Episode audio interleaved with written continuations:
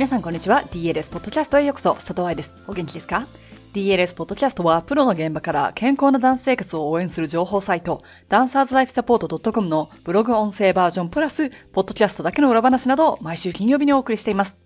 今月のポッドキャストでお送りしているのは、この春の ディーエルエス キーズでクラシックパレードを担当してくださっている内田あゆみさんのインタビュー音声です。先週、先々週の申し込みではお好きなクラスをゲットできましたでしょうか？ ディーエルエス 史上こんなにゆっくりな申し込み争奪戦でした。それはそうだよね。だってパンデミックですもの。世界が平和でないとバレエを含め習い事や義務教育でもストップしてしまうという実態を見ることができましたね。治安の良さがどれだけ勉強や趣味に影響するのかがよく分かったとともに、他の人がやってると焦ってしまう人間の弱さもよく見えましたね。トイレットペーパー、マスク、生理用品や消毒薬など、病院で足りていないのにもかかわらず、ネットですごい値段で売られているとか、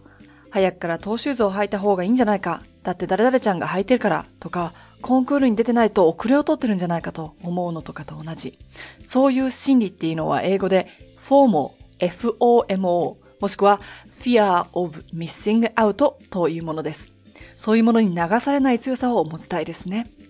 さて、今日の音声は短いですが、あゆみさんに今すぐにできるアドバイスをお聞きしました。キッズセミナーが買えなかった、もしくはキッズな年齢ではないから参加ができないという人たちはぜひアドバイスを聞いてくださいね。では、どうぞ。今すぐお家でできる、こういうことを考えてレッスンしたらいいよなんていうのあります？ヒストリカル系で。ヒストリカル系で、まあ、そうですね。あの、クラシックバレエにももちろん関係することなんですけど、例えば手がアンバーからアンナバーになる、うん、アンオーになるっていう時は、お顔も一緒に動いていいんだよってそこをなんか伝えたい。あの、そうですね。あの、常にやっぱり日本人の子たちに見て常にこう変わってないんですよね。うん、そうじゃなくて下、下の時はもちろん下向くし、うん、真ん中、青の時は一番喜んでるんですよね。だからその喜びとか悲しみっていうのは、うん、ただのアンバーからアンオーに行くだけでももちろん表現できますし、うん、その辺のところはまあヒストリカルダンスでもやるんですけど、うん、あの普段のレッスンでももちろんできると思うので。でもマグロもそうだけど、手、自分の手と目線と一緒に動くっていうのはやりますでしょ？あ、やります、うん。すごく大事で、いちねん生の時からもひたすら、うん、ひたすらやりますね。なんですよね。なんか私たちの中では、あの最初にもお話ししたけど、ロシアバレエっていうと足がこんなに高く上がって回転をしてみたいな感じがするけど、本当最初の方は地味ですよね。そうですね。あのむしろあの先生たちもその高、うん、足を高く上げるとかそこ見てないので、うん、むしろあのグランバットマンの時とかは、うん、あの背中を見てたり、うん、下ろしてくる時のこのコントロールですよね。うん、そこがあの子供たちも分かってるんですけど、うん、課題なので、うん、きゅうじゅうど以上は上げないですし、うん、っていうのもありますので、あの高く上げる云々よりももっと大事なことがあるよっていうのはお伝えできればなと思います。確かに。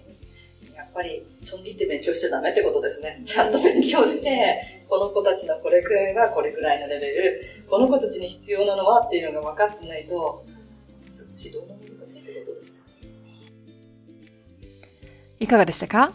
バレエをしっかりと勉強したい人なら知っているはずですが、足の高さって最初から一番高いところには上げません。なので、良いスタジオを探しとしたら、子供の写真とかで高く足を上げさせていたらきっとバレエ教育法を勉強してないんだなんちゃって先生なんだなぁなんて思ってあげてください。だって、今お話にあったようにロシアでさえ、そして存在するシラバスすべてにそのことは書いてあるんですもの。さて、ポッドキャストを終わらせる前に、ディーエルエス は今の段階ではこの春来日セミナーを決行します。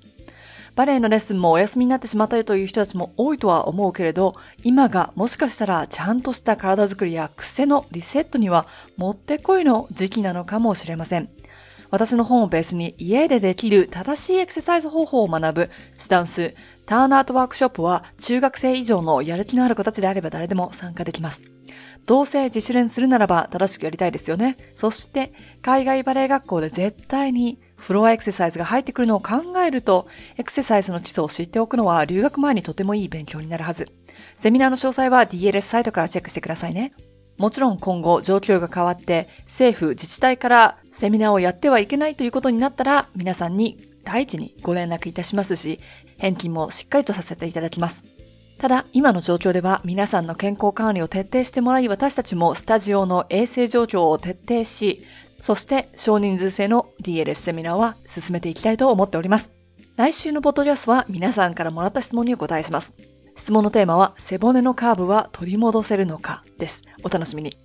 ではまた来週お話しいたしましょう。ハッピーダンシング、佐藤愛でした。